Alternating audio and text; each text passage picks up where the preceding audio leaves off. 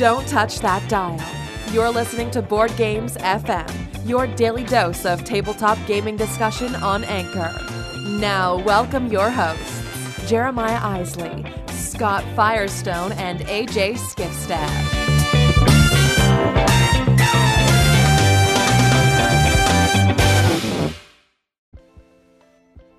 Hey everyone, welcome to Board Games FM.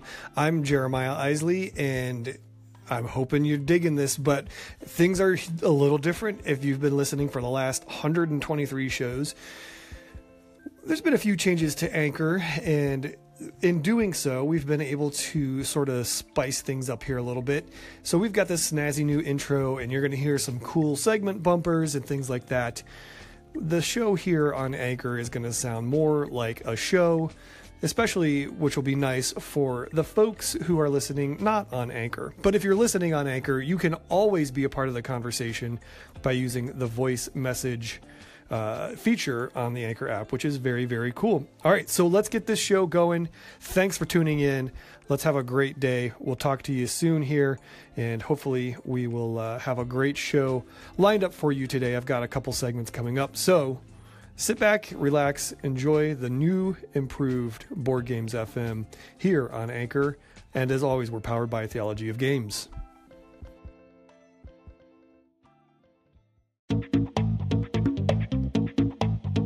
It's not just Friday, it's What Will You Play Friday.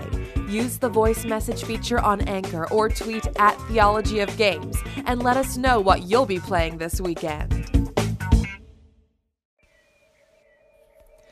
That's right. It's What Will You Play Friday wanted to uh, start today off by letting you know we have in the Isley home we have a game night scheduled.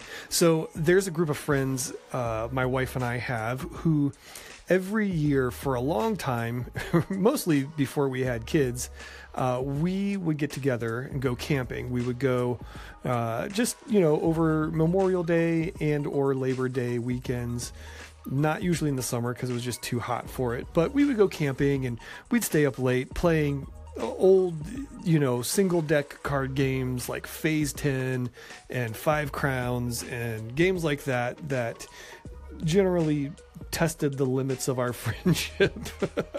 uh, but we're getting the old crew together tonight, or not tonight, but tomorrow night for a game night. And um, I plan on introducing them to a few new games. I'm heading to the game store today to spend a little bit of my embarrassingly rich amount of store credit. Um, hoping to pick up a copy of Captain Sonar.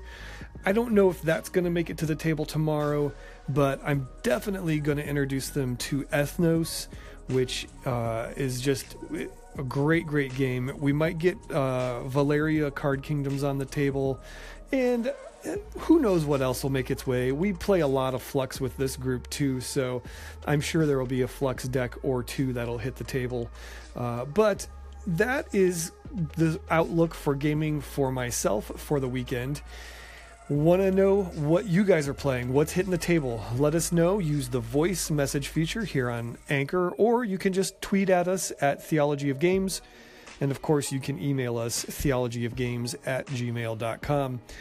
All right, it's What Will You Play Friday. Sound off, be a part of the conversation. It's more fun that way, I promise. All right, we'll talk to you soon.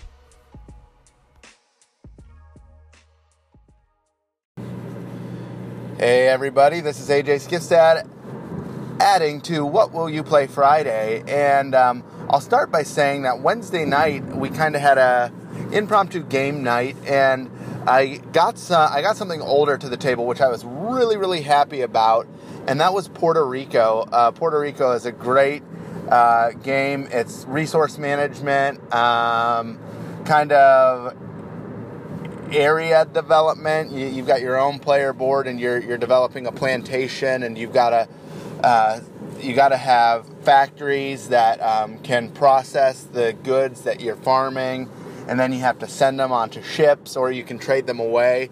But it's interesting because there's six character roles, and each character role, when you take a character role, it comes with a bonus that only you get, but everybody else gets to take the action. The problem is, is the character roles are carried out in the order that they're taken. And so sometimes you might want to send your goods away on a ship, but the captain uh, character role is taken right away and you have not received your goods yet. And so you were hoping that someone took, I believe it's called the craftsman uh, token or something like that so that you can or the production token so that you can produce your goods and then ship out your goods. But somebody else from a previous round might be ready to ship their goods and take the captain and then you miss out. So there's this really high level of uh, uh, strategic value that's that's taking place where you're trying to think about what other players are going to do on their turn to help you decide what you're going to do on your turn. You can't just look inwardly at yourself, uh, which kind of um, is totally the opposite of what we were talking about last week, which was um, non-inclusive games or non-interactive games. This is totally interactive. You definitely got to be watching what other players are doing and talking and and uh, trying to figure out what's going on in other people's brains. It was great to get an oldie to the table, but now we're going to try and get something new to the table this week. I want to still uh, play some more Thunderstone this weekend.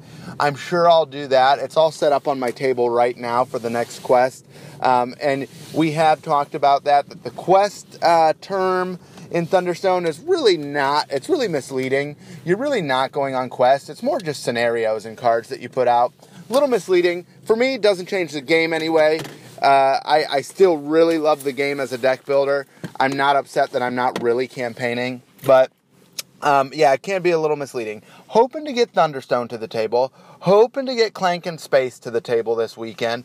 So those are some deck builders that will possibly get to the table. And I'm trying to think if anything else is new that might be on the docket. Uh, possibly Century Spice Road and possibly Sagrada. I've talked to uh, Jeremiah about possibly getting those to the table. Really want to play those games really bad. So um, hoping to see maybe some of those this weekend. What about you guys though? Let's hear from you. What are you getting to the table this Friday? Hey everyone, it's Firestone here with Board Games FM, powered by theologyofgames.com. So, wanted to talk about what I'm hoping to play this weekend. Gloomhaven, Gloomhaven, uh, Gloomhaven. Uh, haven't, it's been a while since my boys and I have played, so we're going to try and get another scenario done in that terrific game. And uh, we just got the expansion Pantheon for Seven Wonders Duel. So my youngest and I are hoping to try that out and see what it adds. Apparently, it adds a fair bit of complexity, but I think we're ready for it because we played Seven Wonders Duel so much. And then finally, I'm not sure if this is a good idea or not, but we're going to try Eldritch Horror. Uh, my boys and I are.